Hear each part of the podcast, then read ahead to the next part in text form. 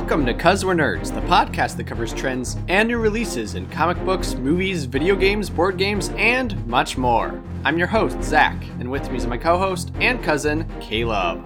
Hey everyone. Thanks for joining us in our current series, Road to Marvel's Infinity War, where we will be discussing each MCU movie in release order, all leading up to Marvel's Avengers Infinity War coming out this week. Welcome to the jungle as we dive into Black Panther. What issues, if any, does this movie cause with the MCU timeline and Civil War storyline? What records has Black Panther achieved and can it be stopped? And finally, is Killmonger the best MCU villain to date? Find out these answers and much more on We're Nerds Road to Marvel's Infinity War Black Panther.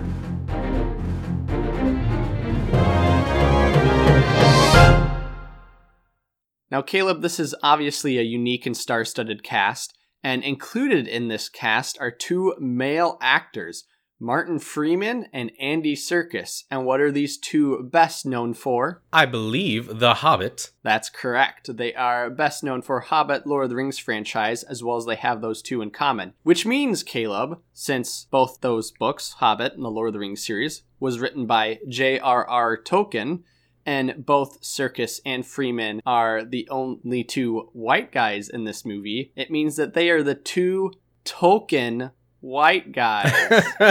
Ah, got them.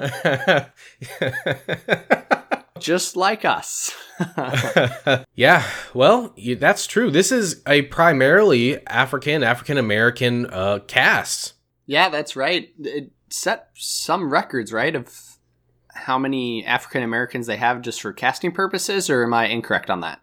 I, I don't know about that in particular, but I know that this was culturally a really big deal for the African American community. Obviously, neither of us are part of that community, Zach, and so um, for me personally, I didn't actually realize how big of a deal this was for that community until I was talking with one of my friends, and and we were talking about how there aren't really that many big budget movies, especially superhero movies, uh, with an African American cast as wide as this. I mean, as you said, there's only two people in here of note, really, that aren't. Yeah, that's correct. This, I mean, this is pretty big for giving that community representation.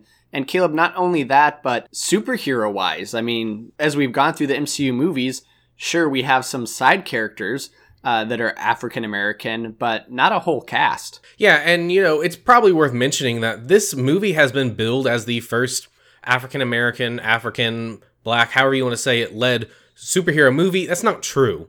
We had Blade in the 90s and early 2000s. Uh, and before that, we had Steel with Shaq in it. Uh, but in terms of mainstream modern day films, that is correct.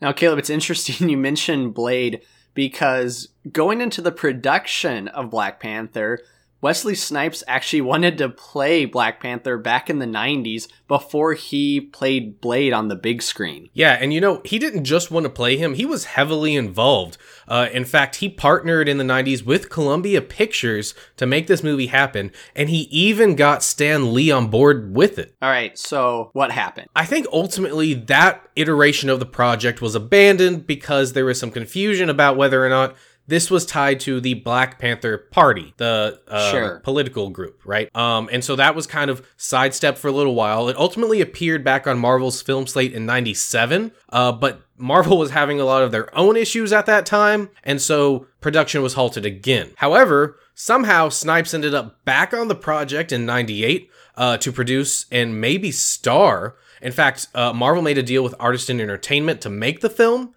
And then in 2002, Snipes said that he either wanted to do Blade 3 or Black Panther in 2003. So this has had a lot of roadblocks. Yeah, a lot of false starts more than roadblocks, really. Um, it was ultimately announced in 2005 as part of that licensing deal, financing deal that we've talked about with Marvel in the past.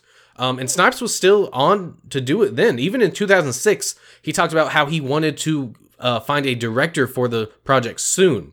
However, later that year, as history tells us, Snipes hit some issues with the law as he was charged with tax evasion, ended up going to jail and, and doing all kinds of stuff for that. So that was the end of Snipes for this project. So between 2007 and 2013, Marvel brought on just different writers to try to figure this movie out. Um, it was part of their program to bring lesser known characters to the big screen. Uh, he apparently was considered to be in Iron Man 2. Obviously, he's not. Uh, we do get that reference to him at the end of that film, which we talked about in that episode of our podcast. Um, but that was kind of it for a while. It was brought up in interviews every now and then, and Kevin Feige was like, yeah, we're going to do it. We just don't know when or how. And then finally, in 2014, as part of the Phase 3 announcement event, uh, it was officially announced to be coming out. And they also announced Chadwick Boseman at that event as he was going to be playing Black Panther in Civil War. And we talked about that heavily in our Civil War podcast and how Black Panther was tied into that movie and kind of how all that came about.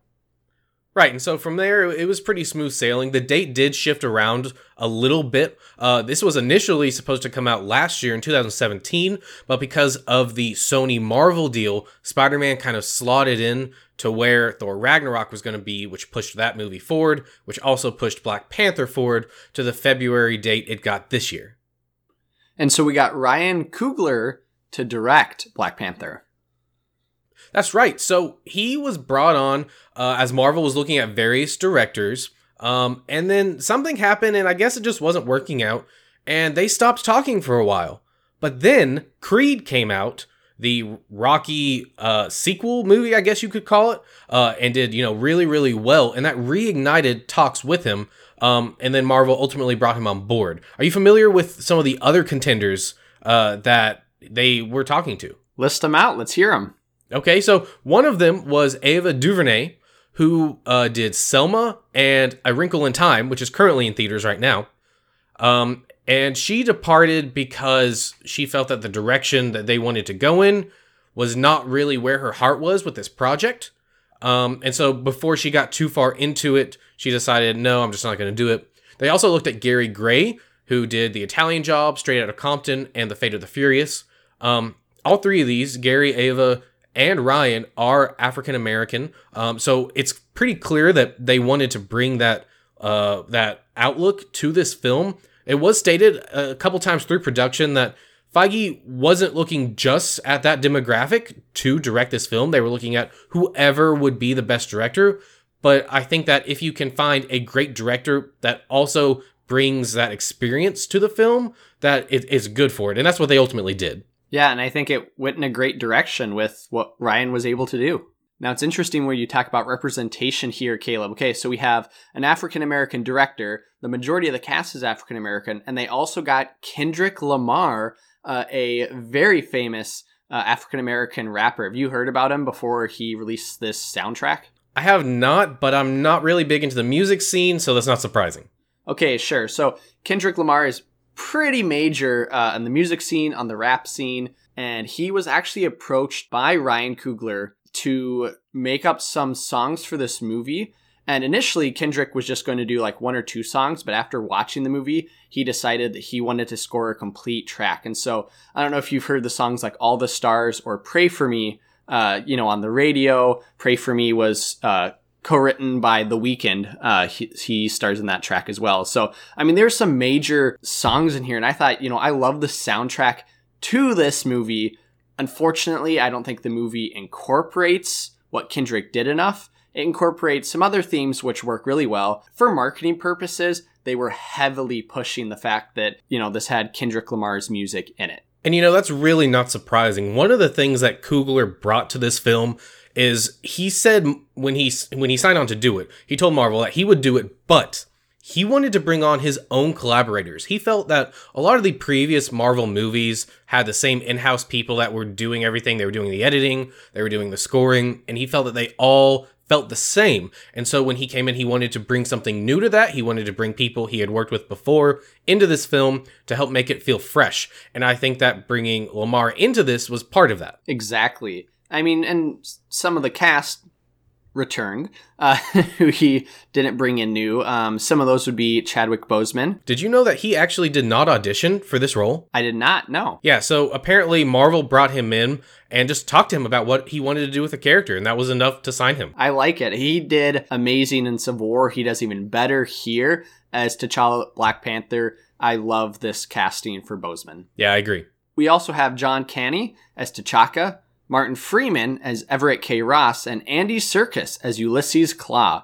However, we also have a huge list of new actors who are joining us for this movie. So we have Michael B. Jordan as Eric Killmonger. Obviously, we know him from probably several things, but the failed Fantastic Four reboot a few years back. He was also in Chronicle. I knew him coming into this, so I was excited for him to be here. What about you? So this means that we now have two human torches in the MCU. One a hero as Chris Evans as Captain America, and one a villain as Michael B. Jordan and Eric Killmonger. Don't watch that second Fantastic Four franchise. It's worthless. It's hideous. You'll never get the hour and a half to two hours of your life back. You know, I knew him so from Fantastic Four. Uh, I haven't watched Creed, but I knew he was in Creed. An interesting tidbit is that on the Justice League Flashpoint movie, that animated movie, I don't know if you've seen it or not, he actually voices Cyborg. Oh, I didn't realize that. I have seen the movie, but I had no idea he was part of the cast. Yeah, he also, I mean, if you've played Gears of War 3, he voices uh, the character Jace Stratton. Okay, I have not. Yeah, and something I found interesting, I can't remember if we mentioned this back in Captain America Winter Soldier, but originally Michael B. Jordan auditioned to play Sam Wilson the Falcon back in 2013. Obviously didn't get the role there, but got the role here. And I'm sure it had to do something with the fact that Ryan had him cast in Creed, and I'm sure, you know, with that relationship brought him back here for Eric. We also have Lupita Nyong'o as Nakia. Something interesting about Lupita is that her and Duke, and Duke played Mbaku uh, in this movie, they were both students at the Yale School of Drama. And when the Avengers movie came out, they both went to see it together and were like, wow, we wish we could be in an Avengers movie someday.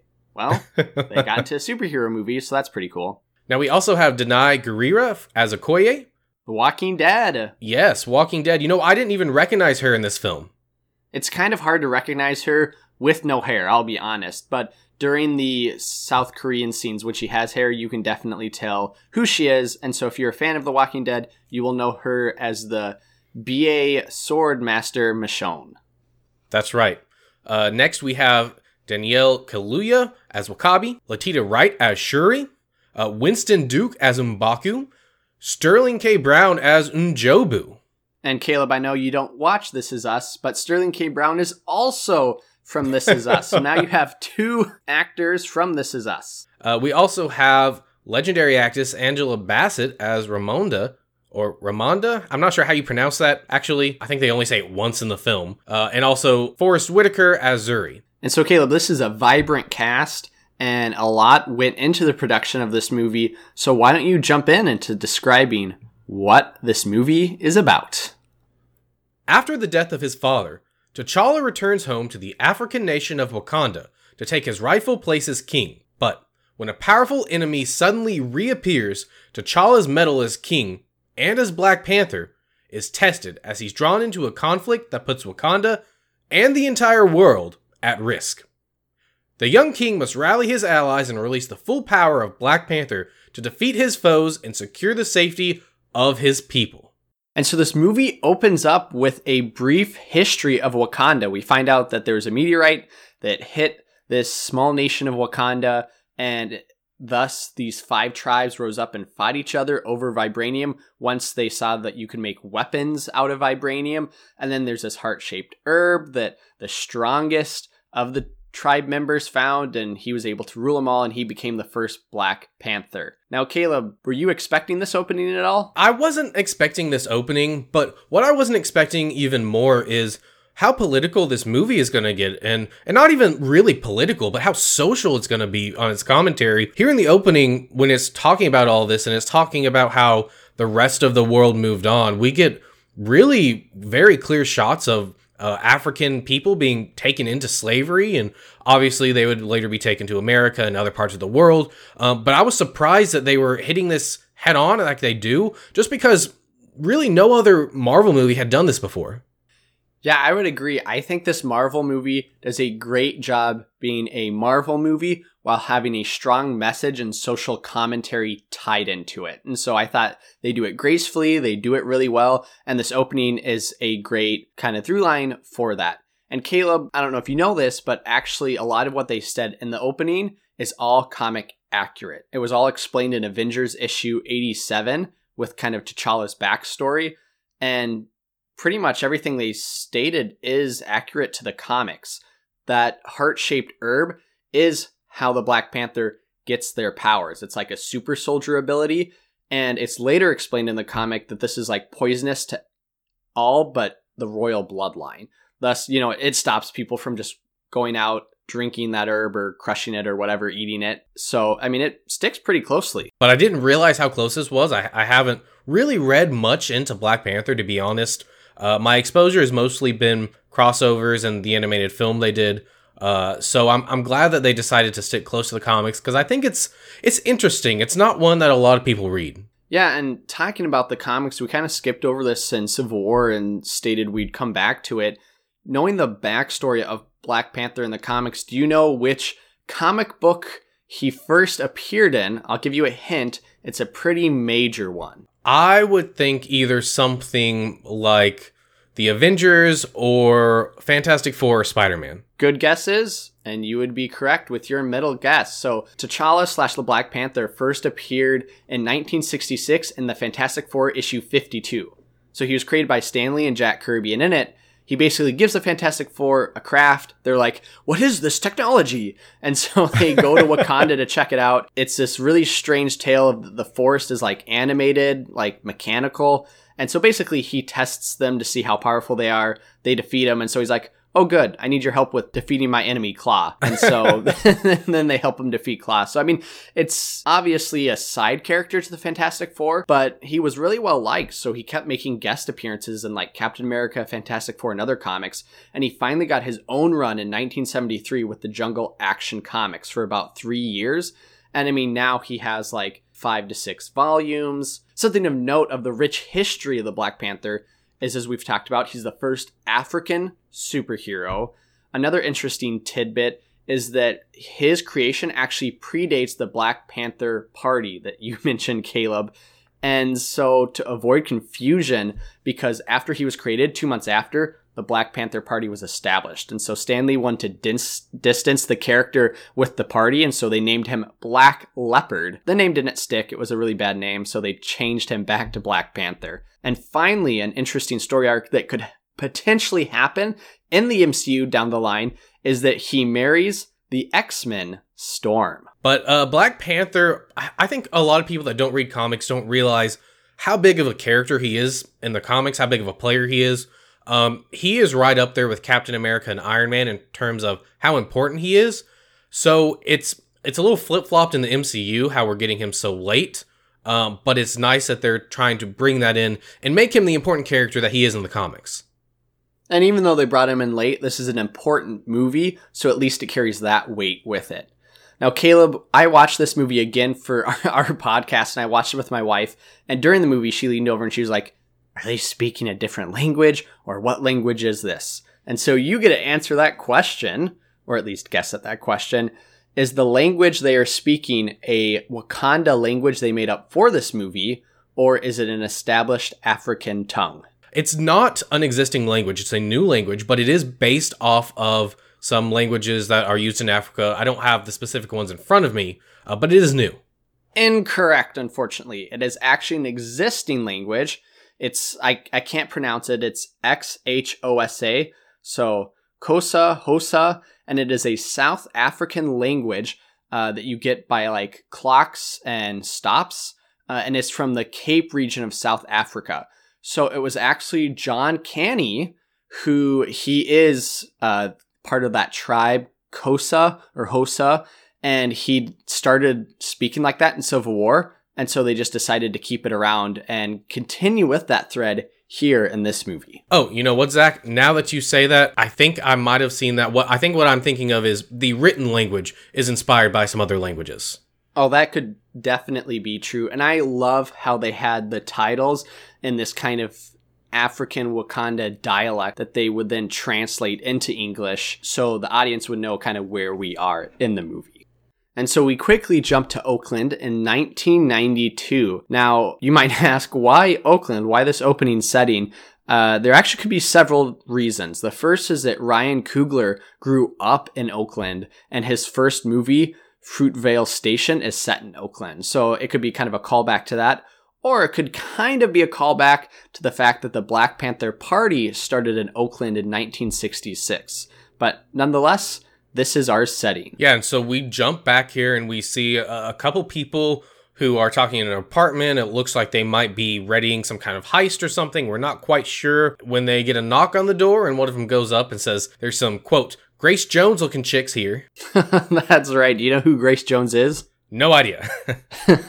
She's a Jamaican born actress, singer, and model, and she basically shaved her head. And so it's a call out to the fact that there there are these tall female females who are bald. Well, they do end up coming in, and uh, we find out pretty quickly that these people are from Wakanda. We get the king, T'Chaka, here, played by a different actor. That's right. So we have T'Chaka, and the other two would be young Zuri and then Najabu. So both Zuri and T'Chaka are played by two different actors.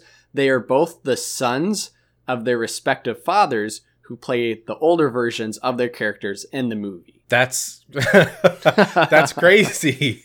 Yeah, so it's Atandwa Kani uh, is the son of John Kani, and Denzel Whitaker, son of Forest Whitaker, who, side note, is named after Denzel Washington. And they, they talk for a little bit, it, but we quickly find out that um, Njobu has assisted uh, Klaue, which we saw way back in Age of Ultron, uh, steal vibranium from Wakanda and that the king has found out about it. And he is basically calling him home to basically own up to these crimes. Yeah, and this is a uh, pretty big departure from the comics.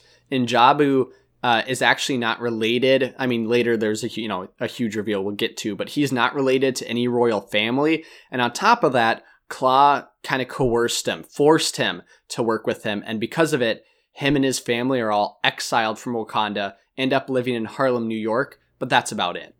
And this is really just half of the scene that we will ultimately get in this film. And so we jump to present day Africa, where we are in a plane and are introduced to several different characters, but we finally see Chadwick Boseman as the Black Panther. Now, Caleb, there is a severe timeline issue here. And when I Googled it, there are no articles written on it, which means this is one of a kind found right here on our podcast alone. Or you're just wrong, so go ahead and tell me and we'll decide.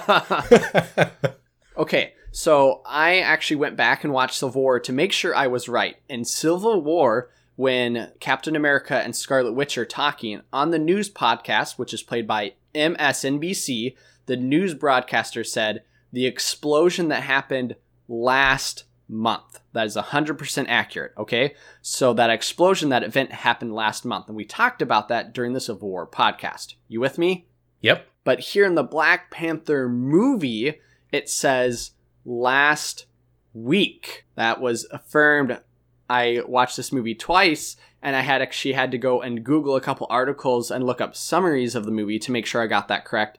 And all the summaries I saw stated the events of Civil War, which happened about a week or two ago. Well, okay, so you might say, okay, Black Panther returns home kind of during the events of Civil War. Maybe he's able to jump back and forth, but that still doesn't work because later in the movie, T'Challa says he had handed over Zemo to Everett K. Ross. And it doesn't really make sense. So there's a huge disparity in the movie of when this actually takes place, timeline wise. Yeah, I think that that's probably an oversight. I think that you could say that yeah, he comes back and then he he goes back to finish off Zemo and all that, and then he comes back and the rest of this movie happens. That would be weird. I don't really like thinking of it that way. So yeah, I, I think really it doesn't really matter though, right? Anyways, there's timeline issues. It doesn't add up. But it, I mean, I agree with you, Caleb. It doesn't really matter. I just thought it was interesting to point out the fact that those timelines don't accurately match up. Uh, but we do get some cool looks at the Wakandan technology here, which we didn't really get a look at in Civil War. Uh, we see the ship, which later on we kind of see looks like Black Panther. Uh, we do see this kind of sand technology that they have in this film, which I'm assuming is like grains of vibranium that they use. Yeah, really cool. Uh, but we are introduced to Okoye here, who is a Dora Milaje. This is not the same person that we saw in Civil War. This is a different one. Uh, Zach, why don't you tell us about her and the Dora Milaje in the comics? Sure. I mean, just briefly, Okoye didn't appear until volume three, which I'm going to talk a lot about some of these characters. And if I say guess what volume they come from, your answer is Three? three. A lot of them come from three. And the first issue of three, which was in 1998. So there's no really huge plot twists here. She's just a character from the comics. She's one of the Dora Milaje, and that's pretty much it. And the Dora Milaje themselves are basically personal bodyguards for the Black Panther and the King of Wakanda. They come from every, all of the five tribes in Wakanda, and they are also supposed to be potential queens to the next king, but in the comics that's never really acted upon and I don't think that's necessarily needs to be canon here for this movie as well. But of course, the Dora Milaje as well appeared in volume 3 of Black Panther. And so we do get some humor here in this scene, Zach, and I really like the humor that we get. This is kind of introducing us to the kind of film this is going to be, the kind of humor we're going to get, and I think this is where Marvel really needs to go overall. Pull back the humor a little bit from some of your movies, have these more dramatic moments like this film does, but sprinkle it with a little bit of humor, and that's pretty much what they've been doing in the Captain America films, both Civil War and Winter Soldier, and I think it works really well. I never freeze. and Caleb, you say dramatic moments. This opening could have been a very dramatic moment, which it was not because of the stupid vibranium armor that the Black Panther wears. Caleb, I said I hated it in Civil War. I think I hate it more in this movie because there are no stakes to this, right? In the comics, he's jumping around.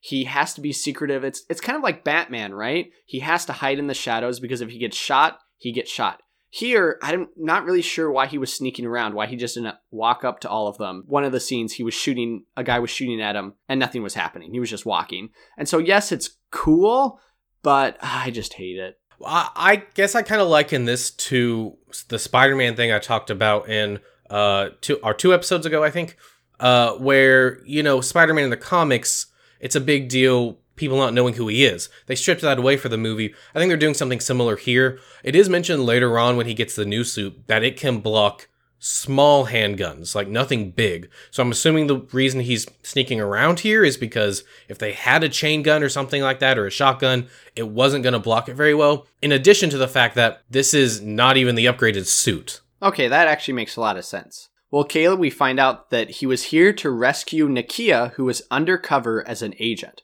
Now, Nakia does appear in the comics. She appears in volume three, volume three, issue one. She is a Dora Milaje, actually, in the comics, uh, which we'll get a kind of a callback here in the movie as well. And in the comics, she has an unhealthy level of fantasy towards the Black Panther. Like during this time, the Black Panther is dating another girl. She wants to date him. She basically tries to kill his girlfriend, and then she runs away, gets captured by a Black Panther's villain. What's important to note, though, is that she's basically dead. Killmonger finds her, uses these arcane methods to bring her back in the comics, and in the comics, she becomes the villain Malice. So there's some call out to this in South Korea. If you remember, she's wearing green and red, kind of like Poison Ivy.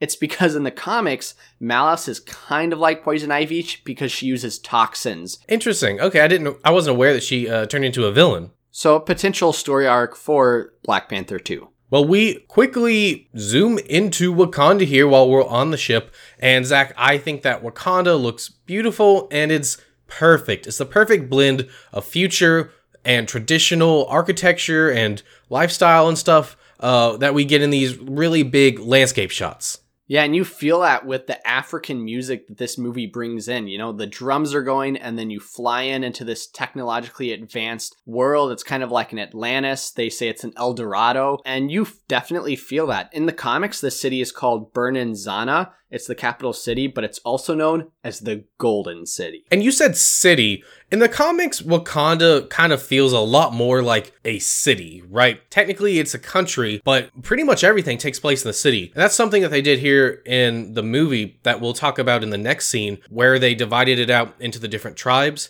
to help it seem like more of a country instead of that singular city.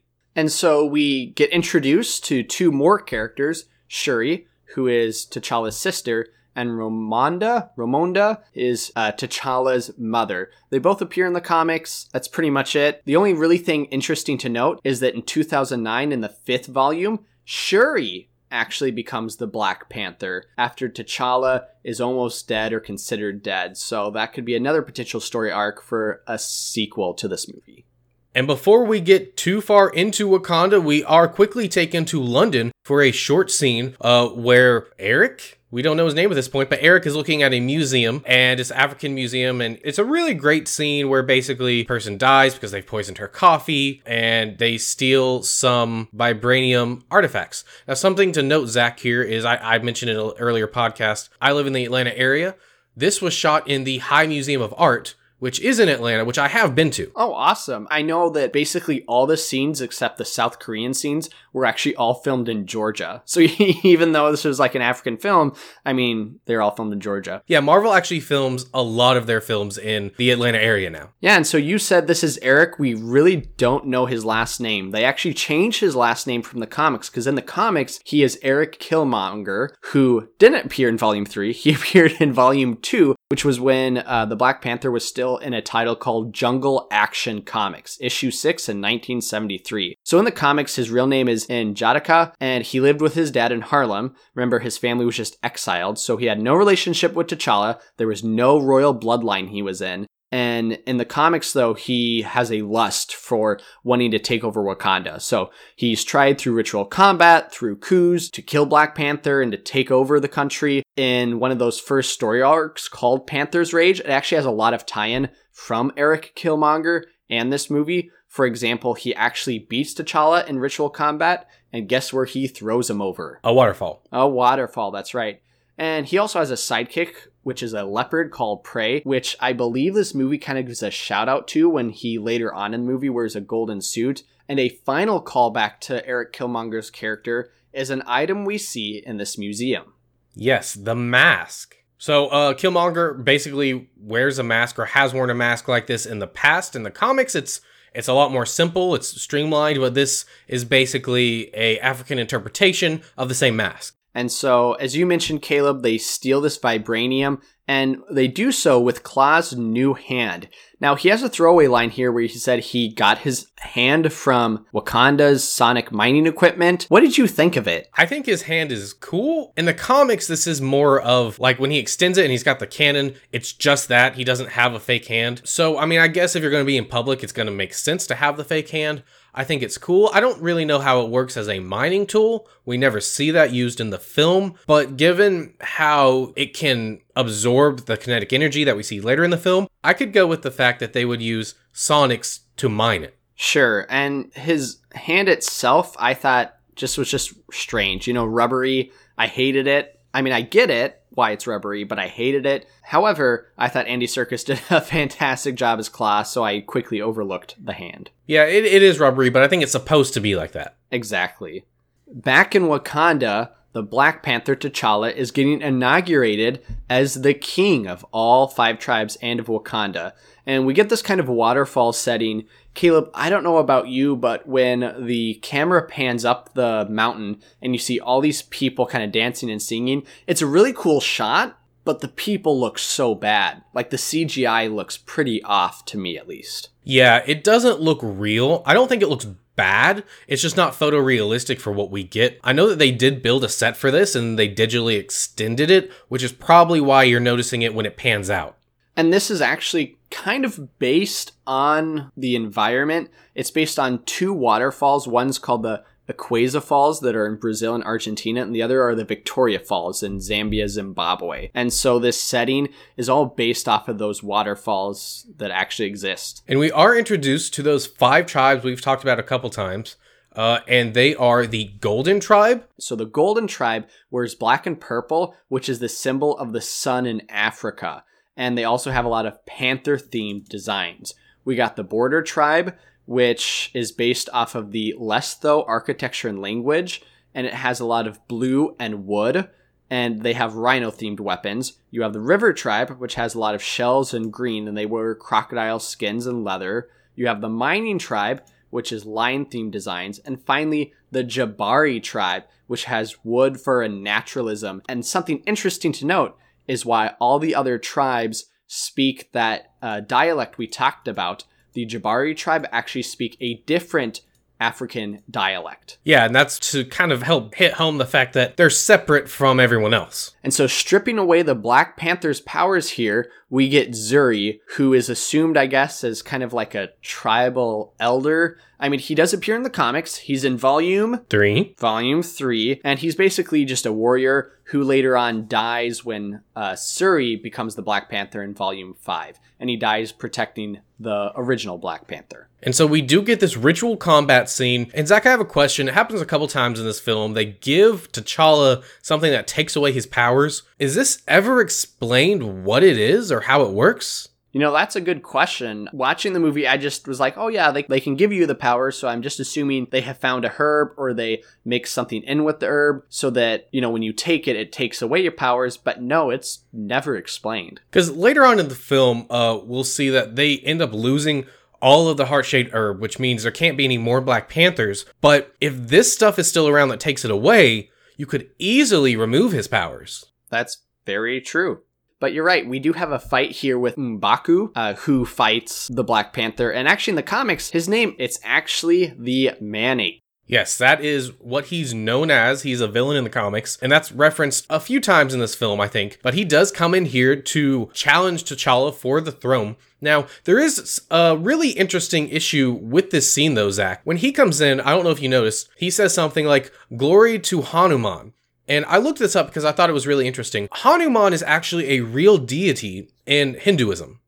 It is. I'm assuming they had the Jabari tribe worship this real deity. I mean, it's a departure again from the comics since he worships a white gorilla and he bathes in like the blood and eats the flesh and that's why he's like the man ape and he's a villain to like the avengers and you know the black panther and all that fun stuff but here it's a real god Yeah, so basically, in the comics, he does worship that white ape god. His name's something like Ghekre. I'm not really sure how you pronounce it because in the comics they're part of the white gorilla cult as opposed to the panther cult. But in for this movie, they basically kept that and just renamed it because they thought that white gorilla god or whatever sounded dumb. Um, so they borrowed this name. Uh, but because it is a real figure in Hinduism, this caused some issues. This Hindu deity is heavily featured in the Ramayana, which is a very important book or story in that culture and society. Um, and it's actually a monkey deity, which does tie back into the man ape uh, motif, where he literally dresses up like a giant ape in the comics. Yep. And so in this story, Hanuman is actually tasked with retrieving something called the Sanjivani, which is a herb that can heal and revive the dead that is located on a mountain. All of this really closely mirrors this film where they have to get the herb to the mountain where the Jabari tribe is to quote unquote revive the dead T'Challa. See where I'm going with this? Yeah, I am. That's actually a really interesting tie-in. I mean, I know they changed Mbaku's name because let's be honest here, Man-Ape is a very derogatory villain name here. Right. Um, and so I definitely agree with that name change. But that's really interesting that they changed, you know, changed the god here to a, a Hindu deity and how well that actually ties in. Yeah, and you know, this actually did cause some issues though and some controversies because it is a deity. Uh, this line ended up being bleeped out. Any reference to it's bleeped out in India. Sure, I can and I can see why too. In India, the deities are very respected, right? I mean, they don't eat cow meat. Right, and th- to them it was kind of seen as cultural appropriation, uh, basically taking that and bringing it into this tribe, which wouldn't have actually known about that. True. For our U.S. culture, I don't think it's a big deal, but for uh, the Hindu culture, for an- anyone with those sensitivities, I think it's probably a good call. Yeah, I would agree here. We do get one more reference to his comic book part and the mask that he's wearing when he comes in here. It is a gorilla mask. So T'Challa defeats M'Baku in the fight, and our kind of next scene is that we see that T'Challa is gaining the powers back through the herb, and he goes to the ancestral plane. And I got this really strong Lion King vibe the first time we jumped at this ancestral plane. I'm assuming we see a bunch of panthers, that the panthers equal the ancestors, and there's this kind of this tie-in here. I mean, I can't remember if they ever state the god's name or the deity's name, but in the comics, the tribes all worship the panther god Bast, except for the Jabari tribe. Yes, they do actually say that in this film. That is correct. Uh, and so this is kind of a cool callback to that. Um, and I do have some questions. Do they have to go through this ceremony where they bury them every single time they get the powers? My assumption would be actually no, but it is more of a ritual, something that they do. I mean, I know later on they bury him in the snow, but again, I feel like that's more of a ritual calling and it's something heavily ingrained kind of in their past and it's just part of their community. Okay. Uh, but while he's in here, he does get to speak to his father, T'Chaka. And for the most part, too, this is kind of like the comics. The comics never state that it's the ancestral plane, but I mean, it has this feeling of like, you know, another realm. And I think that this works really well in establishing the more spiritual side of Wakanda, uh, which we don't get too much of in this film, but is is a fairly big deal in the comics. And so in the next few scenes, we actually get T'Challa kind of jumping around all over Wakanda. So first, he kind of goes to the outskirts and visits Wakabi, who is in the comics but's the chief of security. And he, just interestingly enough, is also killed when Shuri is killed in the comics, protecting the Black Panther when Shuri becomes the new Black Panther. And it's also kind of brought up during the scene that Wakanda has this interesting refugee issue, which, again, Caleb, is a heavy social commentary issue that's happening right now. And so the idea is that why should Wakanda be closed when there are refugees that could use the resources and technology of Wakanda? So I like that they brought that up and they carry it through in this movie. Yeah, it's very topical, especially when you consider a nation that closes borders and does have this plentiful bounty. But after T'Challa visits Wakabi, he does end up in the throne room, uh, where he's talking to, I guess, like a council of advisors yeah, I, I am assuming that each tribe gets a representative. So it's just like the strongest warrior or representative of each tribe. And they have found Klaue. They have discovered that he is now going to make a purchase in South Korea by selling this vibranium. And so T'Challa decides to go after him, not before he makes a quick pit stop here in the Wakanda Tech Center with Shuri. And Zach, what are those? What are those? Yes. So Shuri here, that's a actually Vine reference if you didn't get that the first viewing. And the Vine that they're referencing is there's basically a guy, he's filming uh, somebody getting arrested and he's talking to a cop. And then out of nowhere, he goes, I have one question for you, officer. And he pans down at the officer's shoes and he's just wearing these like really bad sneakers. And he's like, What are those? So they just meme it here, which I mean is okay. Yeah, pretty funny. We do get a reference to the Back to the Future franchise where she's talking about that old movie that they used to watch. Yeah, not only the movie they watch, but they show that they have the Nike power shoes, and later on they reference it again as she talks about a hoverboard. So this movie is referenced several times in this movie. But the important thing about this scene is really getting T'Challa the new costume. That's right. So he gets a great new costume with new powers. Kinetic powers, where it stores the kinetic energy, uh, in, in kind of a comedic scene. But when he's looking at them, he gets two options. He gets ones with a silver necklace and one with a gold necklace. In the comics, he has had a gold necklace uh, that he's used with gold accents on his costume, so that's a call out to that. But he has also used the silver version. And it's kind of here, too, Caleb, that we get an explanation of vibranium. I mean, it's kind of all throughout this movie but it's with the Kimoyo beads. They state that it's, you know, these vibraniums basically has been used in communication. It's used later in the movie to heal Everett K. Ross. It's used here to store kinetic energy. Basically, the question is, what can vibranium not do? Which is a great tie-in, I thought, to Age of Ultron, because it was the vibranium that helped make Vision. Vibranium, we find out, is the most versatile thing on the planet, which is a line from Age of Ultron, which we really see carried out here. Um, and Zach, you mentioned the Kimoyo beads. Um, those are made of vibranium and they are from the comics. They're actually powered off the vibranium mound that is in Wakanda. And in the comics, these actually have several uses. The primary one is that when you're born, you get something called a prime bead, which is just one of the balls, which basically stores all of your medical history. And then they have specialized ones that you can also add, um, such as an AV bead, which is like a holographic display, um, communication beads, which you can use to communicate with other Kimoyo beads, and also use like sign language to text with them. Um, and then other very specialized ones. Here, they don't go into that, but I think they're also used for sort of the same thing, except for the uh, history of health. And so we visit our third kind of location in this movie, apart from Africa and London. We have South Korea. And I'll be honest, Caleb, are they putting this in to tailor to the Asian audiences? That's a good and valid question because that's what they did in Iron Man 3. But no, that is not why this is here. This is here because they wanted a new location. They felt that in films you always get the same like five or six locations right you get london you get uh, new york you get la stuff like that and they wanted something different that they could bring to this film um, and south korea was just basically what they decided on as they arrive in south korea nakia who's this kind of undercover agent takes them into a parlor, which many people thought was used for the same filming of Casino Royale. This is actually a different, completely new set but as we have our heroes, Nakia, T'Challa, Okoye, walk up and like stand and like look over at the gambling tables, they're wearing green, black, and red in that order, respectively, which is actually the same colors for the Pan African flag. Oh, that's really cool. I, I didn't know that. Yeah, so that's kind of why they're all wearing those different, vibrant colors.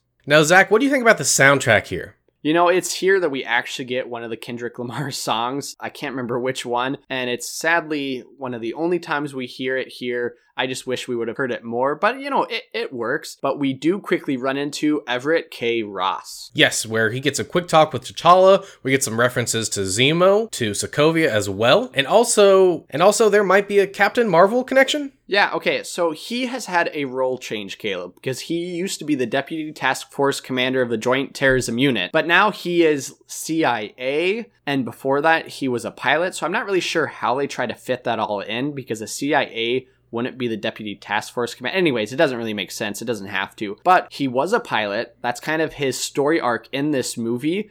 And as you know, Captain Marvel is going to be taking place in the 90s, and Captain Marvel is a pilot. So there's a really good chance that we will see this character again in that movie, if not for just a cameo. Zach, I hate to bust your bubble, but other people had that exact same thought, and so they took this question to Marvel, to the people making the movies, and Marvel said, no, that's no! not going to happen. yeah, they said it. They said it wasn't meant to be a reference to that. It was just a coincidence. Well, just like Stan Lee and his cameo, I am going to take those poker chips and move them over here for safekeeping. I think this might be his best cameo. now, this whole scene basically ends up in a giant fight. The deal goes bad with Klaue and they basically go outside, grab a car, and drive away and Black Panther and the rest of his gang chase them. That's right. So on one hand, we have Nakia and Okoye who are driving a car, and on the other hand, we have Shuri who has had this remote driving car, you know, with the technology that's advanced in Wakanda, and Black Panther. So kind of these two cars chasing four other cars. Caleb, Andy Serkis here is insane. I mean, like, would you like the SoundCloud to my mixtape? like, he is insane, and I love it. I love his character in this film. I'm very disappointed they killed him off. Yes. But it does make for a very fun car chase. Uh, I love the holographic card they have. Really great technology. Ultimately, they do end up capturing Klaue. Yeah, so they end up capturing Klaue, and it's at this scene where T'Challa states, Every breath you take is mercy for me. Uh, and which is actually a line directly from the comics. It was spoken by the Black Panther New, New Avengers issue 22 in 2014, and he's speaking to Namor. Uh, who basically caused a tidal wave to crash over Wakanda. And so I thought it was kind of cool that they took that line directly from the source material. Uh, and since they have Klaue, they take him back to the CIA base uh, where Everett wanted to take him. Uh, and we get some kind of talking here. It's mentioned that Wakanda is basically El Dorado. This is when Everett is talking to Klaue himself and Klaue's trying to tell him about the wonders that are in Wakanda. Um, and Everett Ross kind of stops interrogating Klaue about what he's doing and more about Wakanda, and he leaves the interrogation to actually ask T'Challa about this. Yeah, and it's during this that we have seen that Killmonger and his crew have been sneaking up kind of behind the facility and blast their way in to save Klaue. Now, Caleb, I don't know if you caught this, but there's something that might be very similar to Killmonger's costume when you compare it to power levels over 9000. You're talking about his vest? Yeah, I'm talking about his vest and kind of, I think it's a bluer shirt he's wearing as well. Yeah, that's true. I actually got a Guardians vibe from his vest. It looks like uh, the ones that the Nova Corps wear. I'm talking about Vegeta? Vegeta. Who is from Dragon Ball Z. Killmonger does come in here and basically rescues Klaue um, and escapes with him. And we don't get a chase scene, which is clearly could have turned into, but we just got one, so so why? Um, instead, what happens is Everett gets shot here, and T'Challa decides to take him back to Wakanda. Yeah, so he takes him back to Shuri, who drops a line, "Oh, another white boy," which is indicating Bucky from Civil War, which we'll see later on in the movie. But Wakabi here is pretty mad that T'Challa was unable to bring back Klaue, which then ties into Eric Killmonger because we see that they have gone to a kind of abandoned airport plane yard.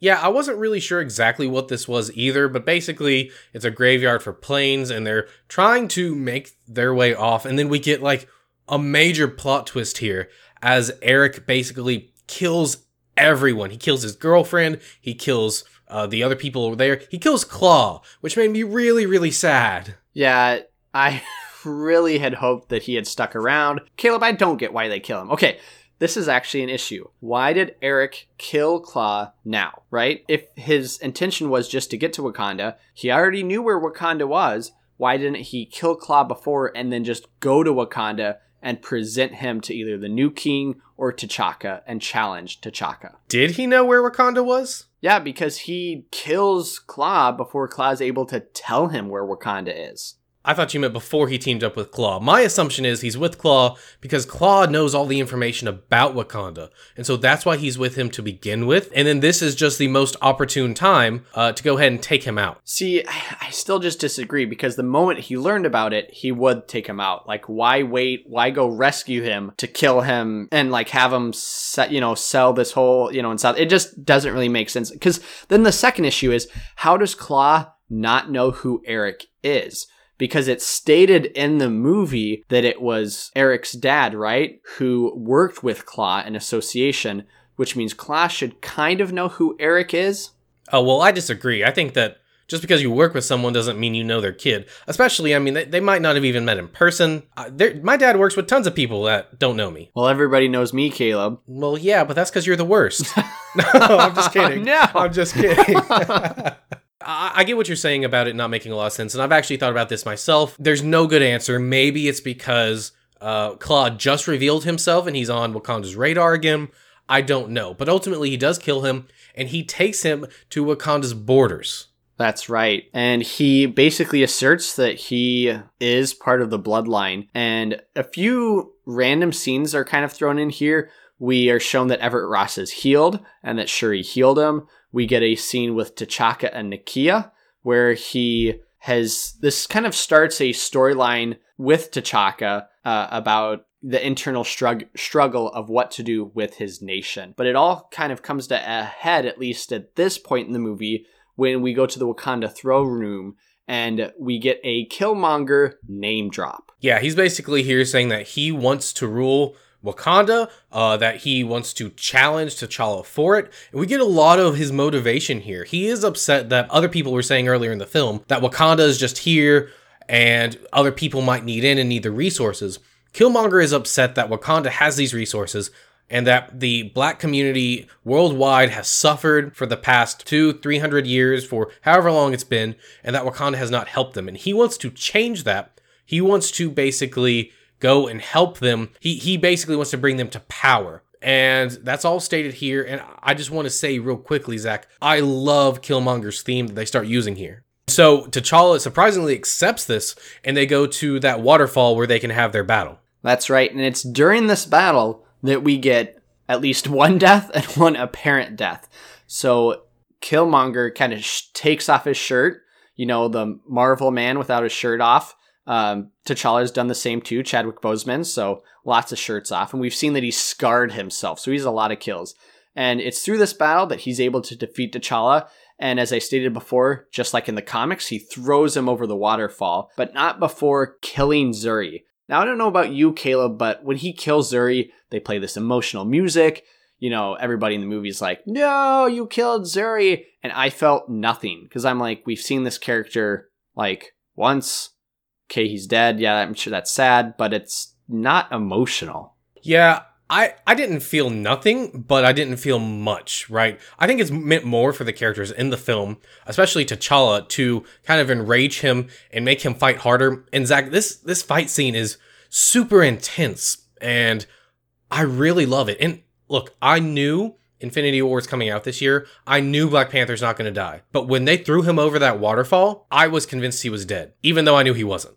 Well, and to be honest, during this movie, you're not thinking about Infinity War. That's not in the forefront of your mind. You're focused on this movie itself. So I'm right there with you, Caleb. I was like, did they just kill him? Yeah, it's it's very emotional and I think this is really where the bulk or the meat of the movie really kicks in and this is where all of the big stuff that you will probably remember from this film takes place and this struggle. It's it's where for me the interesting things happen. So Eric Killmonger, after killing people, goes back to the ancestral chambers to now receive the power of the Black Panther. And it's here that when he's in the ancestral plane, they do something very different compared to T'Challa. And I actually really liked how it kind of changed.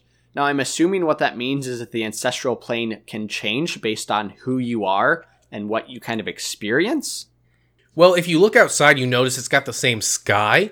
So maybe they're in the same like plane, but what materializes there is different. So I'm, I'm assuming like if you went outside, it would be the same place. But yeah, this is really cool. This is um, also very emotional. I, I felt there's actually um, a line in here where he says everybody dies and he's talking about just in general uh, in Oakland. And, you know, this is another really big commentary on African American uh, social issues that historically African Americans have had low income, have lived in neighborhoods that are not the safest, and how it is incredibly sad and depressing that they have to grow up in these conditions where it's normal for their friends and their family to just be gunned down in in gang wars or or in uh, altercations with the police or or whatever, what have you. And this again, I was really surprised how much they were bringing this to the forefront. And it helps you understand where Eric is coming from. Growing up in such an environment, yeah, no wonder he wants to use the technology and the firepower of Wakanda to help other people that were stuck in his predicament all around the globe. So I think this is one of the best scenes in the MCU that gives the villain a reason why they are doing what they're doing and emotionally attaches you to them. I agree. And I think Michael B. Jordan really, really upsells this. If it was a different actor, I don't know if it would be as compelling. Uh, but as he does get out of this ancestral plane, he does order all the other people to burn the heart shaped herb. So there is no more, except for the fact that one is whisked away to be with the royal family who ran off uh, when Shuri and T'Challa were killed. That's right. So they ran off to Gorilla City. Now, originally in the script, this was actually supposed to be a rainforest, but Ryan Coogler looked at it and was like, no, no, no, no, no. This is going to be a snow covered mountain instead. so they changed it. Yeah, and it really helps fit in with that Hanuman theme that we were talking about earlier. Um, and at this point, Ramonda, Ramonda, whatever, um, isn't wearing like a headdress like she has for the rest of the film and she's got this flowing white hair. It's dreadlocks. Storm doesn't have dreadlocks, but aside from that, I feel like she looks a lot like Storm from the comics. And we do also get a lot more references to the comics. Um, that gorilla mask that Mbaku was wearing at the beginning is also carved into the face of the mountain here. We see that there. There is some foreshadowing of him becoming a villain uh, when they say we could be creating something worse than Killmonger. Um, and then there's also name dropped, quote, the Great Gorilla here, which could refer to the spirit or um, Mbaku himself. And Caleb, when you said foreshadowing a villain, are you talking about foreshadowing Mbaku as Man-Ape? Yes, because they're specifically saying that by going here and giving him the heart shaped herb, they could be creating something worse than Eric. Now, what doesn't make sense is the fact that Mbaku stated that him and his tribe are all vegetarians. Now, I get it was done to be humorous. I laughed. It was funny. But it doesn't really make sense because A, they're all wearing fur. So un- unless like a bunch of the gorillas just died because of a plague and they got a bunch of fur, they have to be hunting gorillas. Or two, we later find out that T'Challa was found by a fisherman who is down catching fish for their tribe to eat. So they actually wouldn't be vegetarians. They'd be like pan vegetarians who eat fish. I don't know. It I never took this as being real. I thought it was all part of the joke. So, I mean, they said they had a fisherman. That proves they're not vegetarian, so. tomatoes, tomatoes. Well, anyway, while they're here begging M'Baku to come back and help them, he reveals that he does have T'Challa here, that they found him with that fisherman. Um, and he says, nope, give him the heart shaped herb because he didn't kill me during our combat. I will give him the decency of reviving him. And so they give him the herb. They do bury him in the snow, and he goes back into the ancestral plane. And this is where a huge turn for his character happens. So previously, he had found out that Eric is his cousin Mhm. and that his dad killed his uncle. And after doing that, just left Eric out. So this causes him to, when he goes to the ancestral plane, talk to his dad. And it's kind of this flip, right? We said he's been struggling with this whole idea of opening Wakanda up to take in refugees, to help other people who are in bad situations. And I think it's here that he decides, wow, my dad has been hiding our city when we should have been helping people like Eric. Yeah, and so he he really I think comes into his own here. He's wanted to be like his father through this whole movie, and this is where he decides, "No, I'm going to be my own person. I'm going to do my own thing." And that's what he does as he comes back out of this. He's alive now, and uh Shuri luckily brought a Black Panther suit with her.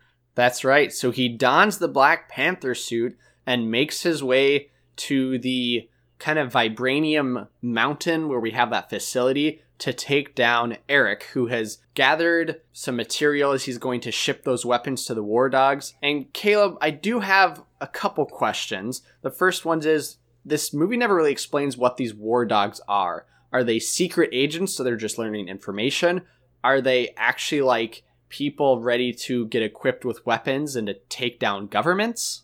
I'm assuming that the war dogs are those spies that they've talked about having in the rest of the world who can also be used as soldiers, but that's just a guess. Okay, I mean, that kind of makes sense. Some secret agents. The other thing that we kind of breezed over is that Eric was able to get into Wakanda because of his blue lip, and kind of they, you know, they've shown this throughout the movie. I'll just call it the blue lip, but they ingrained some Wakanda symbols that glow blue underneath your lip. How was his dad able to do this? So it glows the same color as the vibranium, so I'm assuming it's either done with vibranium or it's laced with vibranium or something. And if his father helped Klaue steal vibranium, he would have had enough of it to do that.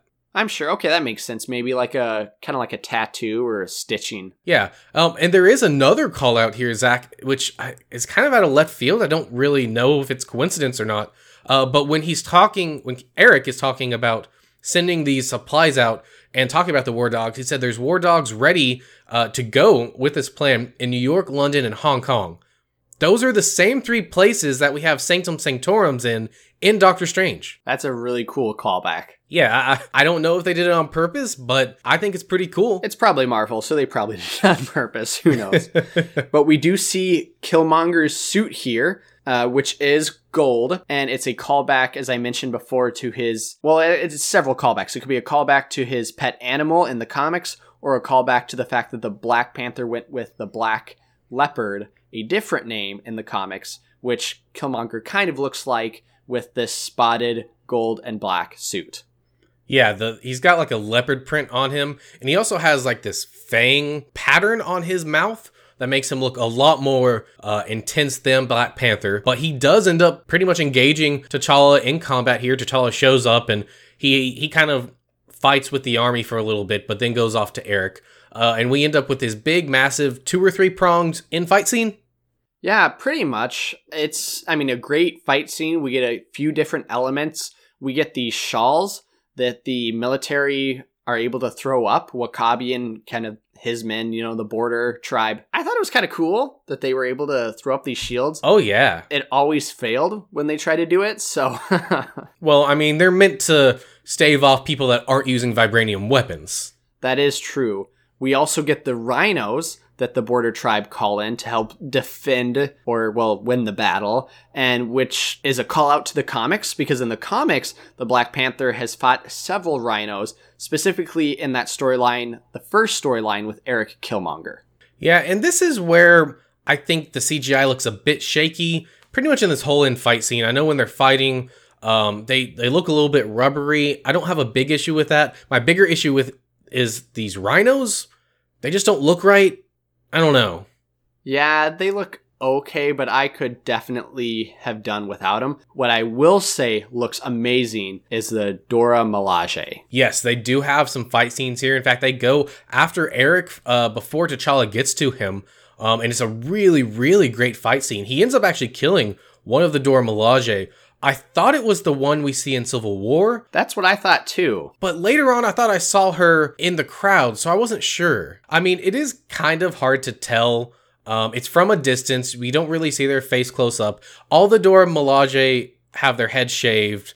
They're wearing the same costume, so it's it's hard to tell exactly which one because they never really focus on it, except for uh, when Okoye gets upset. But I, I I think that they are awesome. And what we do see here is that Nakia as well as Shuri have geared up to try to take down Killmonger. Both of them are unsuccessful, uh, even though that they do have some cool new equipment. Nakia with these Tron glowing rings, basically, and Shuri with cannons that are kind of like the same ones that Klaue was using. Yeah, I actually really like the design of her hand cannons. Um, they they look really cool, and we do also get a side story here with Everett Ross, uh, where he has to gun down these ships that are, I think, taking supplies out or taking missiles out or something. Yeah, to be honest, it is, I think, a not needed side story. They could have, you know, easily had those ships blow up, you know, because Black Panther throws something at him or, or something like that, right? I mean, I get why they did it. They have to give Everett Ross a side story and they needed him to do something, but that was probably the least exciting part of this whole battle. Yeah, I, I agree, but at least they didn't bring him in here and then just not do anything with him. And so, kind of wrapping up this battle, what eventually happens is that the Black Panther takes on Eric, and they both kind of fall through this tunneling and the shaft that we had seen before um, into the mountain, and they land on one of the train tracks that transports the vibranium uh, throughout this facility. And earlier, we had heard that because of this facility, that Shuri had built some type of technology that allows the vibranium to be processed and move at very high speeds. But because they're moving at such high speeds, it's going to affect their vibranium suits. But yes, they do affect the suits, and we get. I think there's really cool effects where there's like holes, moving holes all over the suits. I was impressed by how that part of it looked. The fight scene is okay. There's some tense shots. I think overall, this the fight is not very tense, but of course, it does end up with T'Challa winning. That's right, and I don't know if you got this feel, but I definitely got a Star Wars The Phantom Menace feel. And I don't mean, let's try spinning. That's a good trick. I mean, like, the ending where we have Obi Wan Kenobi, Qui Gon Jinn, and Darth Maul, and they're waiting because of those shield shutters. It felt like the same with the train and them Killmonger on one side, Black Panther on the other side, waiting. Yeah, that I didn't actually think of that, but that is exactly what it's like. I that's a good call out, Zach. Um, another call out mention that we have here is at one point, I think it's Eric. They like go and jump off the side and they grab one of the magnetic things and it swings them around with their claws, which is pretty much the exact same thing that Wolverine does in the very first X Men movie when he's on the Statue of Liberty. You still remember those movies? I have scrubbed them from my mind. No, the X Men movies aren't bad. Well, the first few.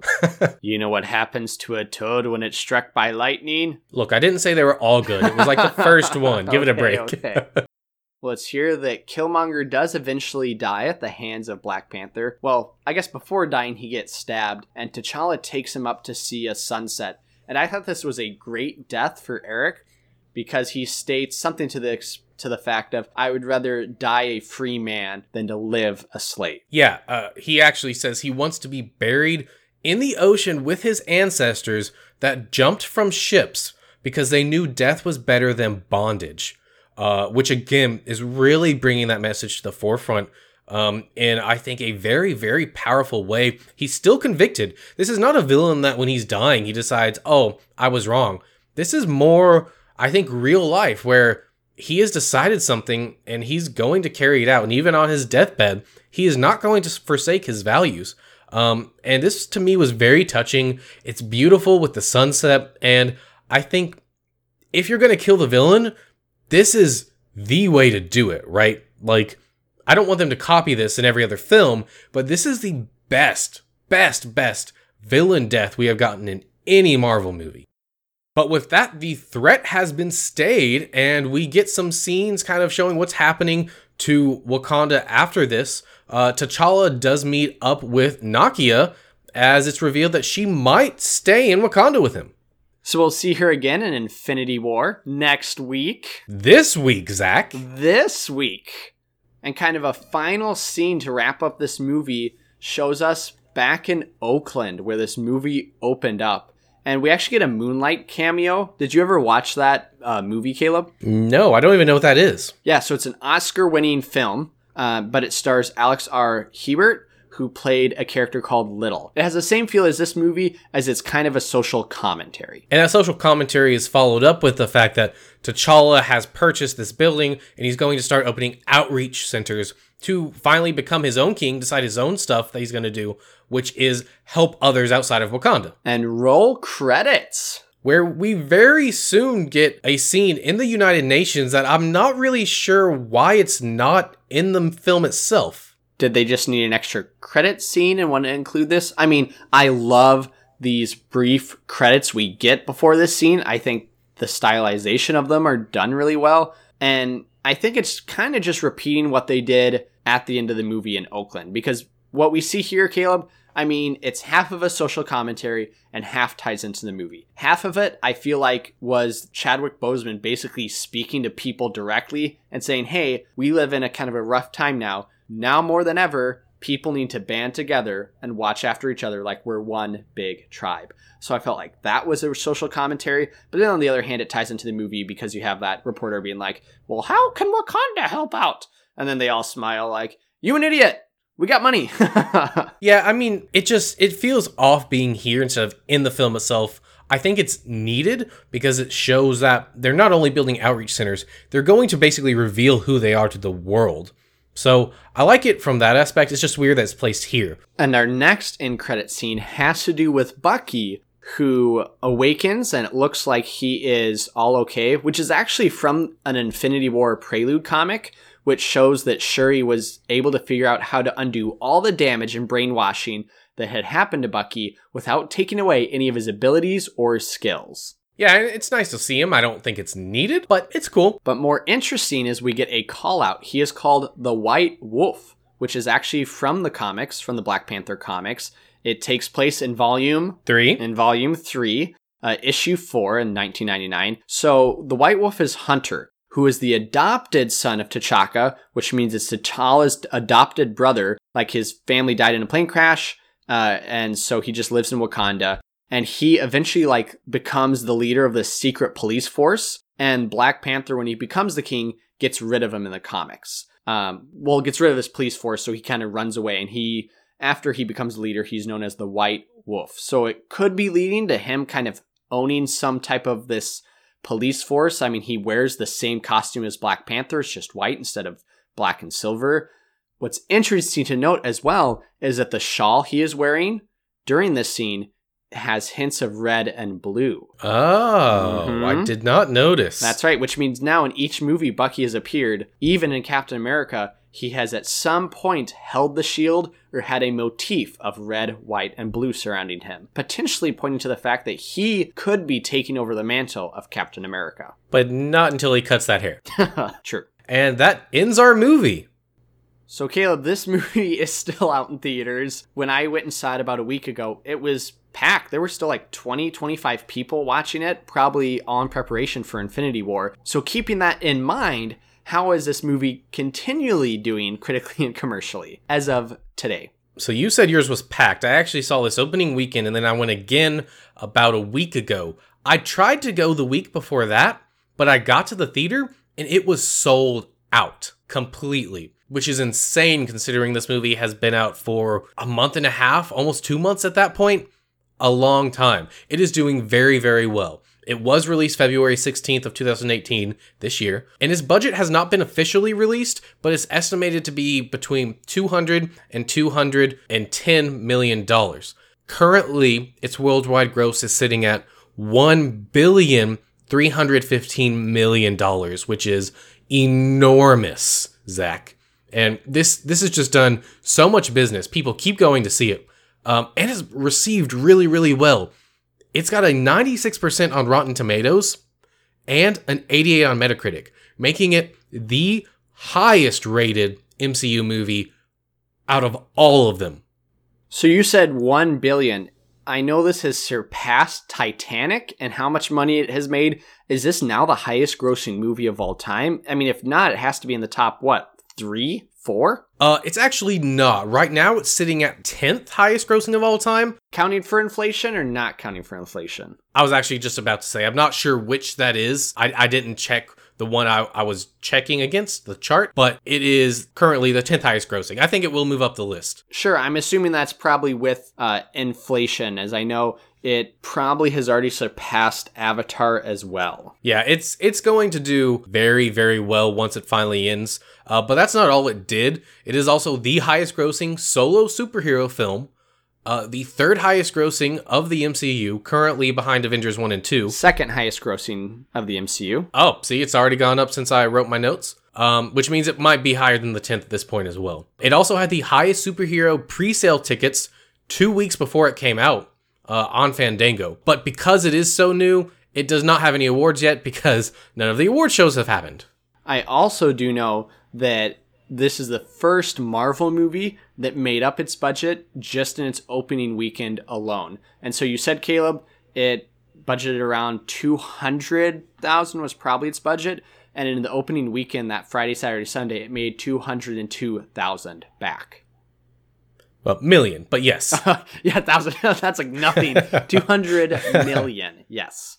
So, Caleb, the legacy of this movie is pretty big.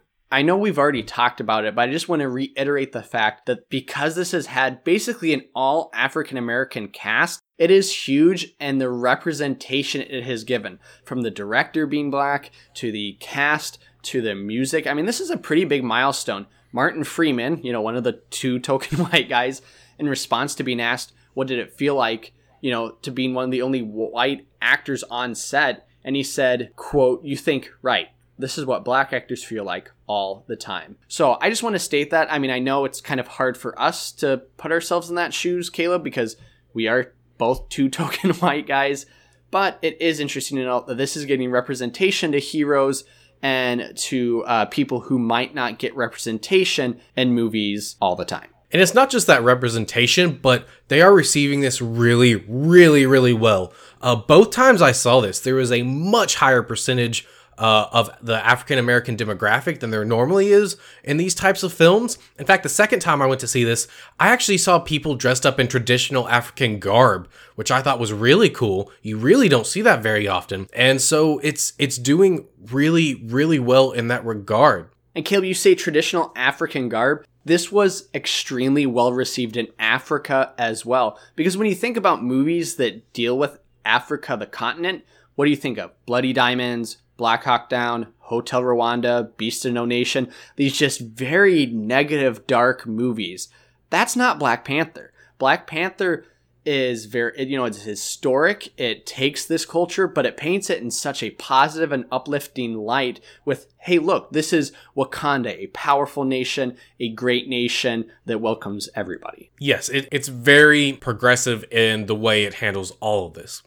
Now, in terms of the MCU legacy, things are a bit different. This really is not connected very much to the rest of the MCU, and so it doesn't have as much legacy as some of our other films. Obviously, it really expands on the use of vibranium. I think that we're going to be seeing a lot of that in Infinity War and potentially the sequel and how they use it. I mean, we've already seen lots of it in the trailers with their little hovercrafts. So I think that's going to be a big focus moving forward. Yeah, and other than that, it goes against some, you know, some of the other legacy we've talked about in the last two podcasts. Unlike Homecoming and Thor 3, this didn't have any other superhero in it. So it'll be interesting with Black Panther 2 if they do include other MCU movies. However, Wakanda and Black Panther and all these heroes we saw in this movie will play a huge role in Infinity War. So, with this movie wrapped up, where do you place Black Panther, the last of our movies on the road to Marvel's Infinity War? Well, Zach, when I look at this movie, it is clearly a much better movie than most of the MCU. It doesn't matter how you feel about them, it's just a better made movie. And so I kind of lined it up with Iron Man and I said, is it better than Iron Man? And yeah, and it just kept going up the ladder with that. It's better than Iron Man. It's better than Spider Man. I think it's better than the first Avengers. I think it's better than both Guardians of the Galaxies.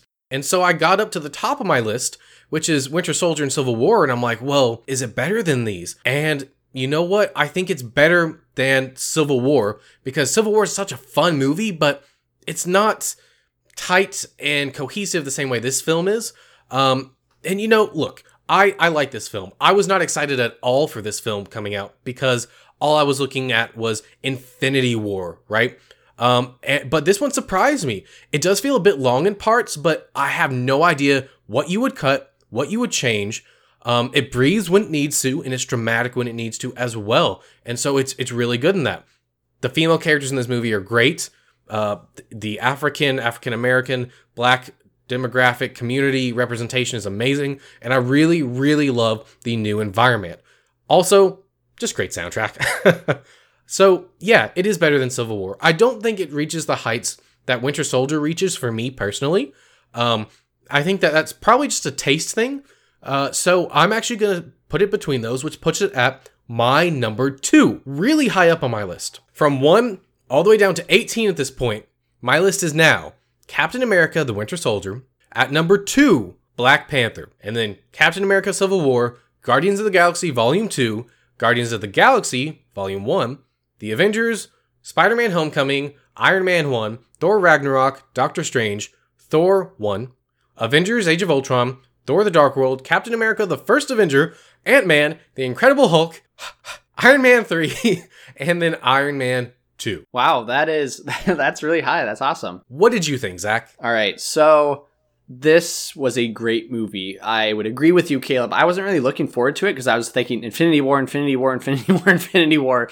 Um, and I was just hoping this movie tied into Infinity War, which it really doesn't, to be honest. I mean, it will, but it doesn't give us any promos into Infinity War. So I was disappointed in that.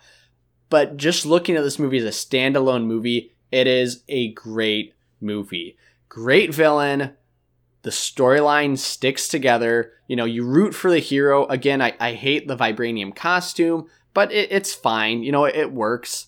Um, the representation that it gives to the African American community, I think, is a great and huge milestone here. The music by Kendrick Lamar was amazing.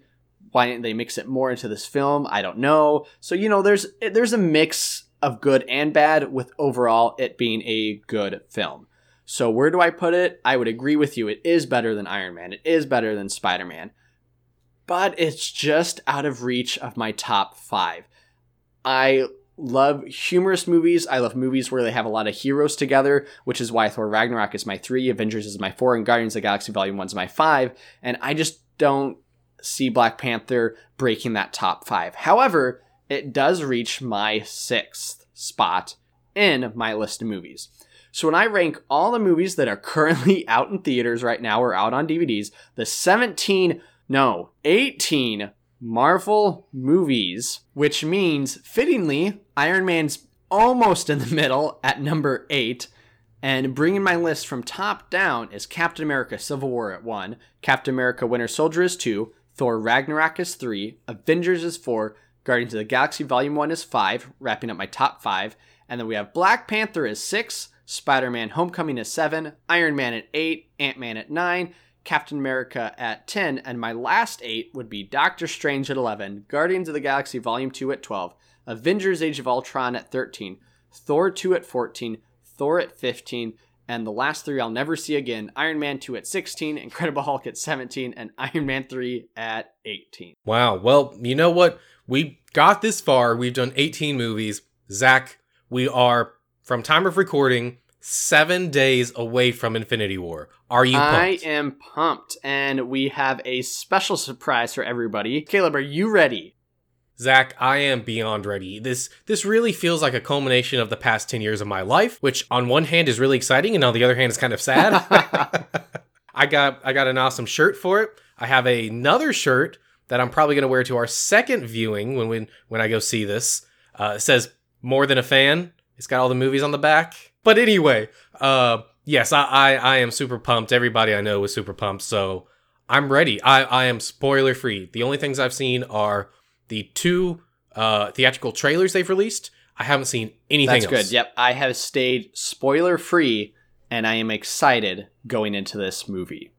You know who also is excited and probably appeared in Volume 3 of Black Panther?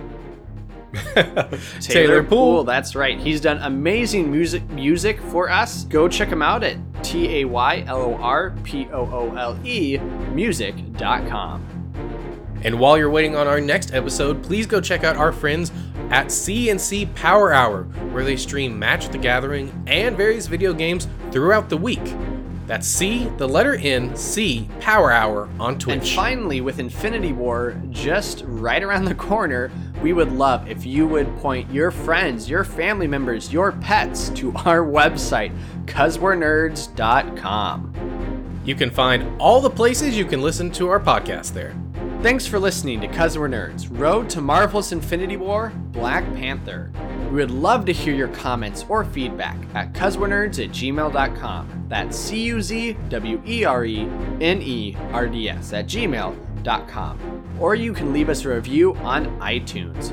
You can also follow us on Twitter, Facebook, Instagram, or any other major social networking or podcasting sites. Join us next week as our culmination of the last four months leads to Marvel's Avengers Infinity War.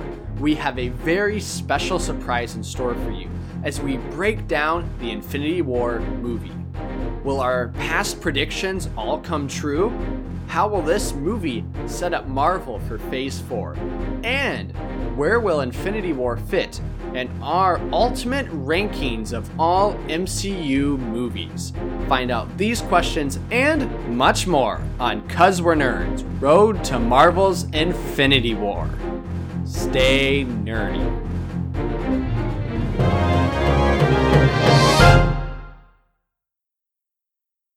And Denzel White Walker is the son of Forest White Walker, who is named after Denzel Washington. It's definitely Whitaker. Did I just say White Walker? I've been watching too much Game of Thrones.